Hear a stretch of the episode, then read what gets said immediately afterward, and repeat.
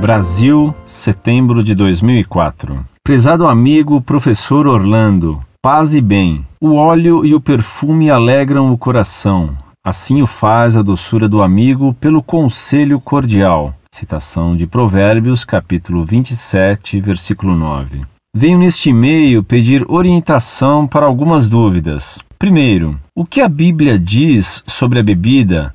Sei que é errado beber a ponto de ficar bêbado, mas posso beber moderadamente? Como católico, qual deve ser minha atitude? Segundo, e sobre festas que não são as católicas, como por exemplo, show de alguma banda e outras festas semelhantes. Sei que devo procurar a perfeição, mas acredito que eu deva ter atitude cristã em qualquer lugar e ambiente que eu esteja, e que não devemos nos isolar dos outros. Terceiro, me explique os seguintes versículos. Citação de Deuteronômios, capítulo 14, versículo 26. E aquele dinheiro darás por tudo o que desejares, por bois, por ovelhas, por vinho, por bebida forte e por tudo o que te pedir a tua alma. Comerás ali perante o Senhor teu Deus e te regozijarás tu e a tua casa. Nesta passagem, a Bíblia diz que posso beber? Citação da primeira carta de São João, capítulo 3, versículos 20 a 21. Porque se o coração nos condena, maior é Deus do que o nosso coração, e conhece todas as coisas. Amados, se o coração não nos condena, temos confiança para com Deus. Se eu faço algo errado, mas que eu acredite que não o fiz, meu coração não me condena, posso ainda estar certo? Certo das respostas, desde já agradeço. Um forte abraço.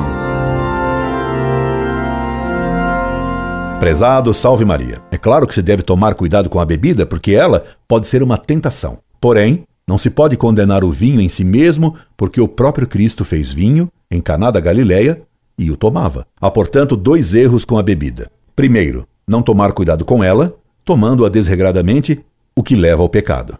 Segundo, condenar a bebida em si mesma, o que leva a uma falsa sese e a condenar o que Deus usou. O que leio sobre os tais shows de bandas no noticiário depõe gravemente contra elas, não só pelo tipo de música que nelas é tocada, mas pelas drogas e desregramentos morais que nelas ocorrem. Por tudo isso, só se pode condenar tais exibições e festas ou festivais. Fuja disso tudo. O texto que você me pede para comentar do Deuteronômio mostra que é lícito ao homem dispor do dinheiro que ganhou com seu trabalho, comprando o que lhe aprouver. Animais, que eram a riqueza maior do povo judeu, que era pastor, bebidas e licores, para tomar moderadamente em sua casa com os membros da família.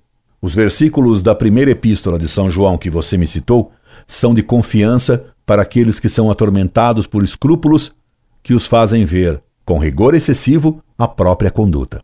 São João mostra como Deus nos ama infinitamente e como ele não quer nossa condenação, contanto que nos arrependamos e hajamos bem. Se você faz algo errado, sabendo que está errado, você tem culpa. Se você faz algo errado sem saber que está errado e só depois vem a saber que aquilo era um mal, então não tem culpa. Mas sempre que haja desconfiança, é prudente consultar um sacerdote para que o guie. Incorde Jesus Semper, Orlando Fedeli.